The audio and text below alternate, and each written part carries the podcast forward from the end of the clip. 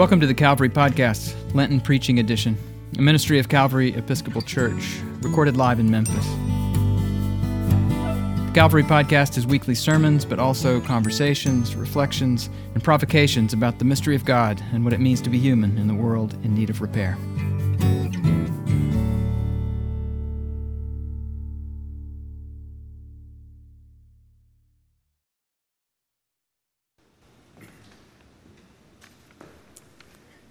Good afternoon.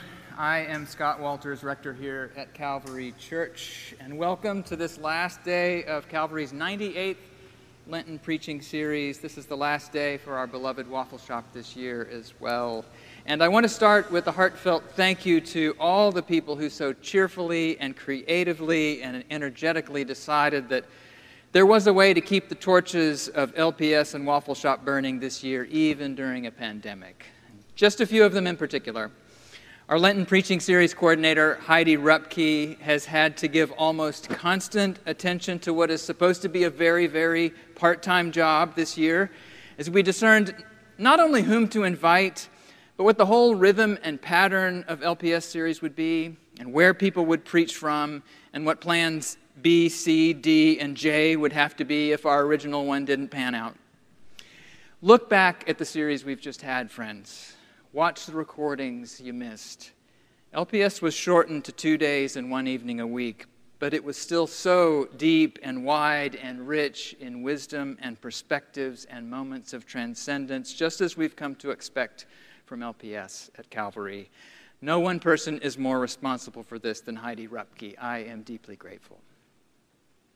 But Heidi had a lot of help Besides the other folks on her planning team, this year we depended like never before on the artistry and technical skills of our videographers and sound technicians Noah Glenn, Breezy Lucia, Bernie Bernil, and Sam Bryant, as well as our communications director, Robin Banks.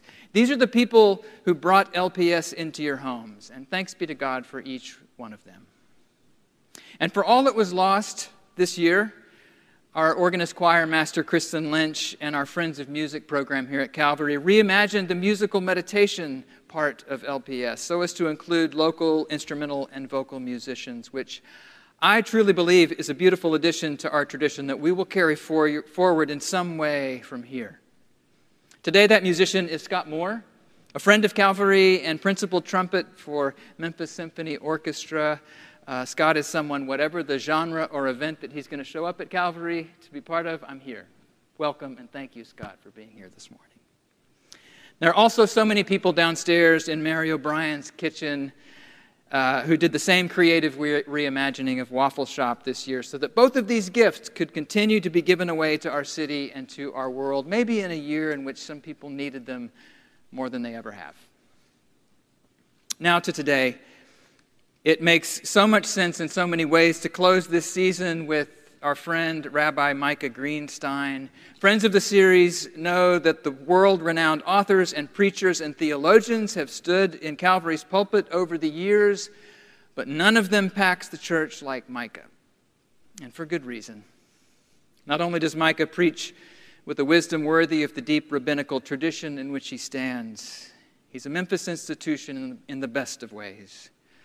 Wherever good work is being done, wherever justice and mercy are being offered, or wherever the challenge is being made that they should be made available to all of God's beloved children, Micah's somehow there. In so many ways, this remarkable person, I'm honored to call a friend, exemplifies what LPS is all about. He shows us and challenges us in word and deed to give of our lives for the repair of the world, tikkun olam. In a year in which we've been bereft of so much that is familiar and good in our lives, how right and good it is to have Micah close this 98th Lenten preaching series at Calvary Church.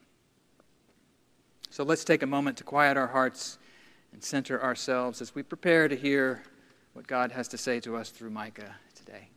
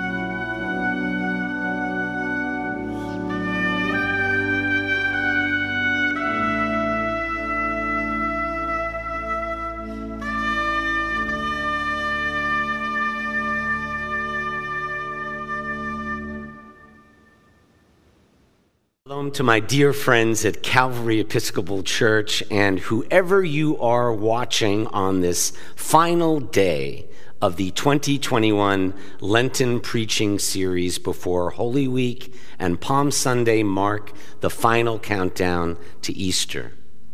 Easter is the only Christian holiday linked directly to the lunar Hebrew calendar of Jesus' Jewish faith, which is why the onset of tomorrow evening's Jewish Passover always occurs during this Lenten season. Passover always begins under a full moon, a sign of hope after this most challenging year in all of our lives, if not financially or emotionally, then definitely relationally.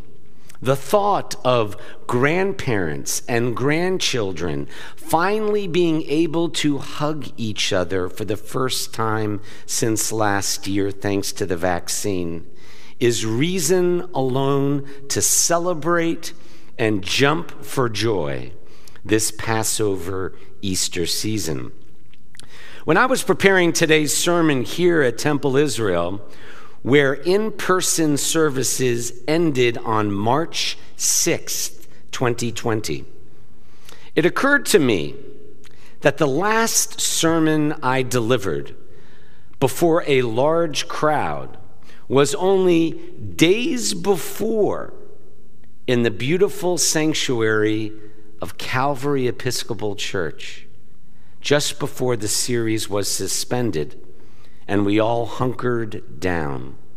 As COVID subsides, while there is light in sight, for the second year in a row, there will be no congregational Passover Seder here at Temple Israel. The evening ritual in which Jewish households invite family, friends, and guests to remember and relive the Jewish people's story of moving from the narrow confines of Egypt and slavery.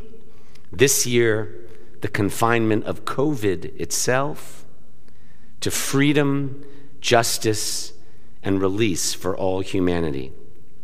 Passover is a festival of springtime freedom, and it is also a time for love. That is why the early rabbis assigned the reading of the biblical love poem, Song of Songs, at Passover time. The traditional Jewish understanding of the Song of Songs is that it is about the love between God and the people Israel, a mutual covenant of devotion with Passover as the onset of a love affair that culminates 50 days later with the marriage between God and Israel at Sinai, with the receiving of the Torah as the Jewish people's marriage contract with God. In this marriage contract, we are told in Exodus to remember the history and tell it to every generation so they may learn from it. Even if the kids don't always get the details right. Like the story of the young girl riding home in the car with her mother on the way home from religious school, our version of Sunday school. So, the girl's mother asked, What did you learn today? The daughter's response was quick Oh, our teacher told us a wonderful story how the people of Israel were freed from Egyptian bondage. God called on Moses, and the girl said to her mom, God called Moses on his cell phone and told him to tell the Israelites to leave Egypt. Moses emailed the Pharaoh to set free the slaves. But when Pharaoh refused, God sent a virus into Pharaoh's computer network and the Israelites escaped. When Pharaoh realized the slaves had fled, he sent his army to bring them back. The Israelites were trapped between the sea and the Egyptian army. But God teleported the Israelites to the other side and were saved, the girl told her mom. The mother was outraged. That's what they taught you in Temple's religious school? The girl was again quick to respond, Well, no, but mom, if I told you the real story, you'd never believe it. Passover is a miraculous story that doesn't depend on the suspension of nature or emails or teleporting. The leap of faith Passover introduces is that when people are hurting, when our slave ancestors were groaning, God heard their cries, God ached, God cared. The redemption from Egypt was an act of grace, what the Bible calls chesed, unconditional love in action. Our Jewish ancestors who were enslaved did not earn their freedom. Their liberation from Egyptian bondage was largely the result of divine mercy, grace, and love. This is in contrast to six months from now, during the biblically based Jewish high holy days known as Rosh Hashanah and our Day of Atonement, Yom Kippur. During that season, it's the acts, the deeds that an individual, a people, and society carry out which play a large part in determining whether the redemption of our world, nation, city, whether the redemption of ourselves will occur. The high holy days are highest because they bid us to acknowledge the need for human action to renew and rebuild God's world and our own lives through our deeds and repentance. That kind of resolve to turn inward, turn ourselves around, and change sounds like Lent. And it depends on a personal response to simple questions that define our lives, questions we would all do well to ask as this COVID year has passed. Questions like Have I grown more caring or more callous? Have I become more forgiving or more vengeful? Have I become more tolerant or more critical? Have I become more generous or more self centered? Have I worked to become better or just better off? Have I clung to my principles or have I abandoned them? Whatever your answers to these questions are, we know they reflect what we have done, not what others have done to us or for us. We know that our answers to these questions are not a matter of who helped us, who taught us, or who guided us, but what we did with that teaching, that help, that guidance. On Passover, Jews bask in God's unconditional love for us, for all slaves and for all humanity, a God of freedom who wants every human to live a moral life of both choice and responsibility.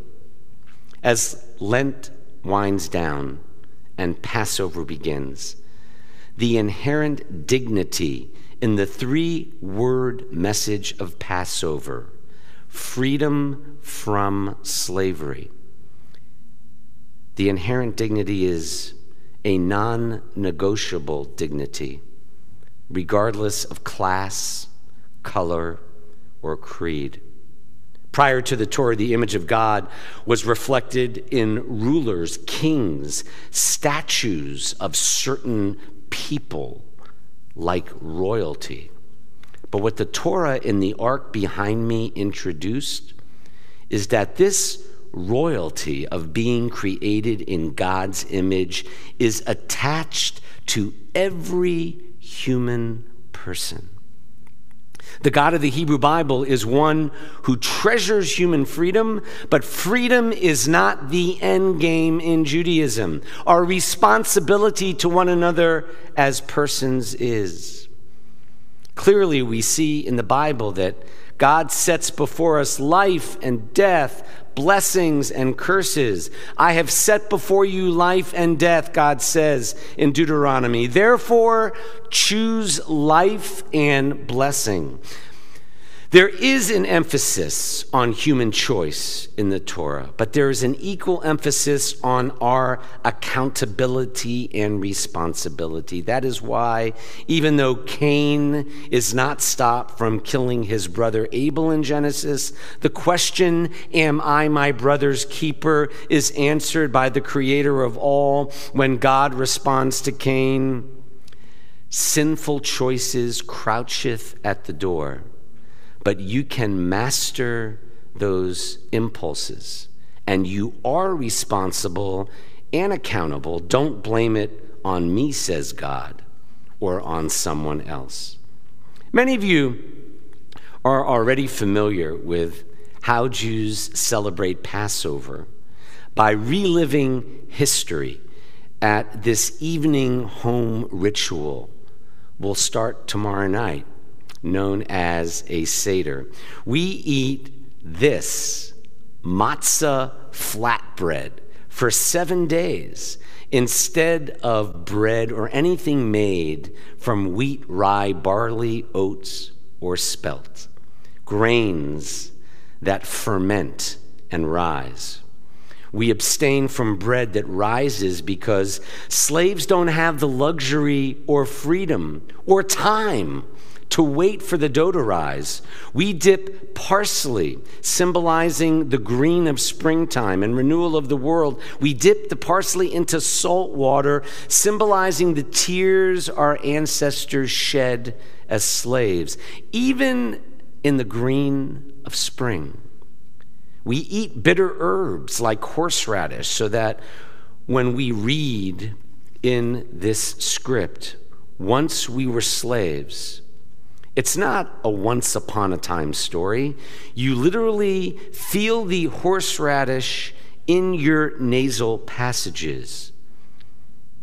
You dress comfortably and even lean at the table because these are two more things slaves are not permitted to do when shackled upright in slave uniforms.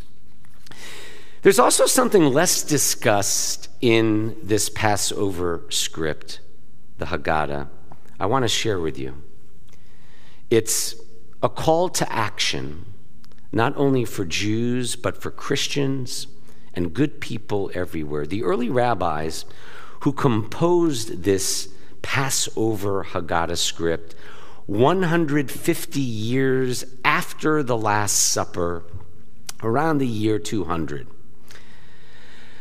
they established certain psalms to be read as a fixed part of the Seder because these psalms were deemed a most appropriate means to express praise of God, specifically Psalms 113 through 118.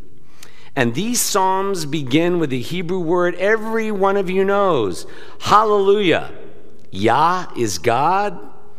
Hallelujah. Hallelujah means y'all praise. So hallelujah means y'all praise God. It's in the plural. What do we praise God for? For the purpose of time, let me just read a few verses from Psalm 113, the Seder Psalm, and translate. Me afar dal Me'ashpot Yarim Evyon, which means God raises the poor from the dust. God saves the needy from squalor. God lifts the penniless to a place of nobility, takes a life without purpose, and fills it with joy. Hallelujah. Let's think of j- just two of those Hebrew words again Yarim Evyon, God saves the needy. This is clearly an aspirational theological vision rather than an accurate description of Memphis or the world as it is. God yearns for the relief of human suffering. But in order for this objective to be attained, human beings must work. You and I must work to bring about these changes. God's word in Deuteronomy 15:4, there shall be no needy among you, is not a promise that God will resolve poverty, but an insistence that you and I and all humanity undertake the necessary effort to create a society in which no one needs suffer the pain and indignity of poverty. Those words are actually in this Passover Haggadah script I will read at home with my family tomorrow night. And it is our shared wish and hope and prayer as Jews, Christians, all people of faith, as Palm Sunday and Holy Week, marking the entry of Jesus and his disciples into Jerusalem, begins this last week of Lent, and as our Jewish festival of freedom, Passover, starts tomorrow. On every Passover Eve, including tomorrow night, the moon will be full.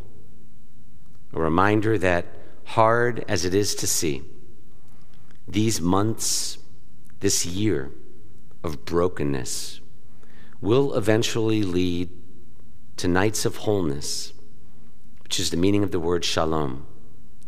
What an important message of faith and hope to keep in mind for all of us who have endured a cold and dark winter as well as those of us, all of us, who have endured the isolating effects of this pandemic in some measure.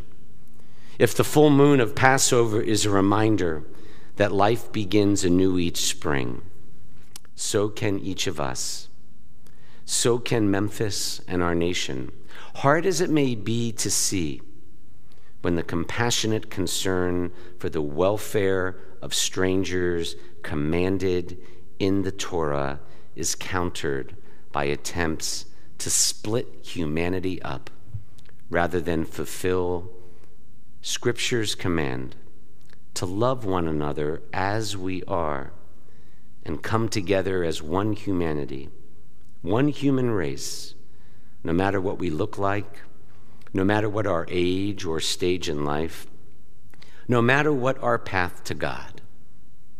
So, in that spirit, I conclude the way I always have these past 20 years preaching in this esteemed Calvary Lenten preaching series. I end with the unifying blessing known as the priestly benediction, the best blessing our people knows for all people, wherever you and they may be. Yivarechecha Adonai v'yishmerecha. May the Lord bless you and keep you and protect you. Ya'er Adonai panav elecha vichuneka. May the light of God shine upon you and be gracious to you. Yisa Adonai, Yisa Adonai, panav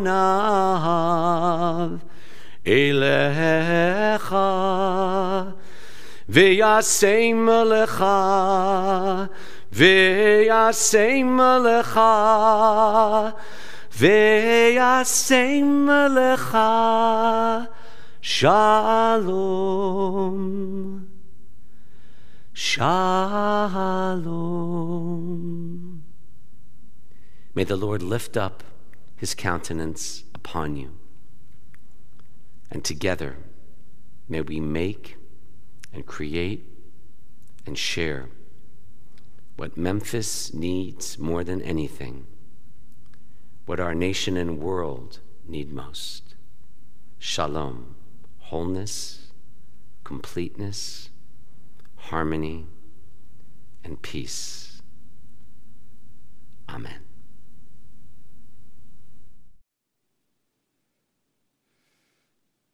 Thank you, Micah. Friends, go forth into the world in peace. Be of good courage. Hold fast to that which is good. Render to no one evil for evil. Strengthen the faint hearted. Support the weak. Help the afflicted. Honor everyone. Love and serve the Lord, rejoicing in the power of God's Spirit. And the blessing of God Almighty be among you and remain with you always. Amen.